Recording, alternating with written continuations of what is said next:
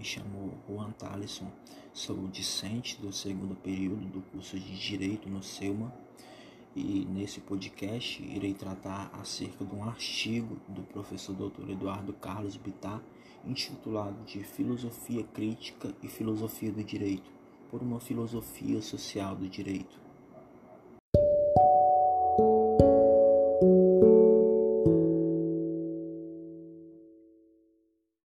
A criticidade é imprescindível para o desenvolvimento saudável de uma sociedade.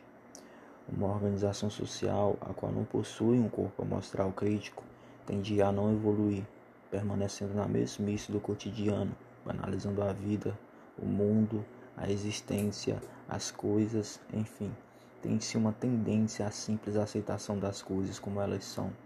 Sem que haja o efetivo processo crítico, a filosofia volta a ser simples instrumento de abstração, anulando por efeito as forças da transformação social que potencializam um processo de transformação social.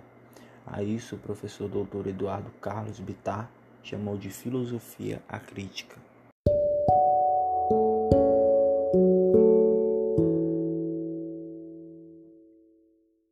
Exemplificar o pensamento do professor Eduardo Bittar, podemos relembrar uma das três dimensões do positivismo jurídico de Norberto Bobbio, que foi elucidada por Paulo Hamilton em sua obra Teoria do Direito, é, em sua quinta edição. Bobbio põe que a terceira dimensão do positivismo jurídico seria o positivismo ideológico, que consistiria no princípio de obediência absoluta da lei, isto é, uma doutrina que justifica a obediência total à lei, sem que haja questionamentos. Por essa lógica, a filosofia acrítica seria puramente ideologia, uma vez que perde sua capacidade transformadora e configura-se em mero instrumento de banalização, que consente com a alienação e impõe barreiras às transformações das estruturas de uma sociedade.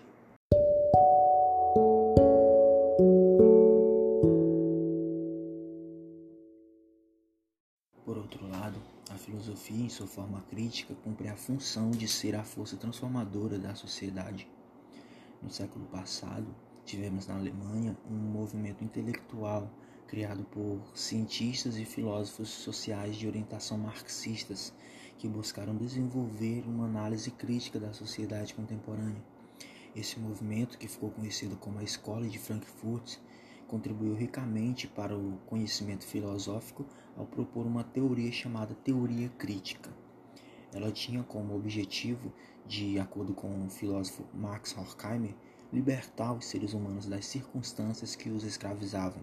Logo, seu principal objetivo era criar uma plataforma teórica e ideológica para uma revolução cultural.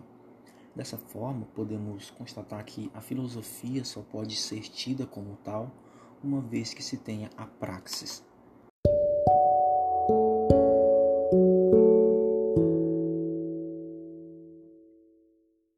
Já a chamada filosofia social do direito, apropriando-se da praxis filosófica, traz para si a responsabilidade de manter-se atenta às modificações cotidianas do direito, às evoluções ou às involuções dos institutos jurídicos e das instituições jurídicos sociais, as práticas de discurso do direito, as realizações político-jurídicas e ao tratamento jurídico que se dá à pessoa humana.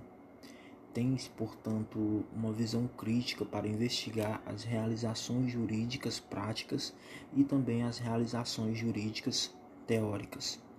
E é por causa dessa filosofia atrelada ao saber jurídico que desserviços, tal como o princípio do positivismo ideológico, elucidado por Norberto Bobbio, não adquirem vitalidade longa.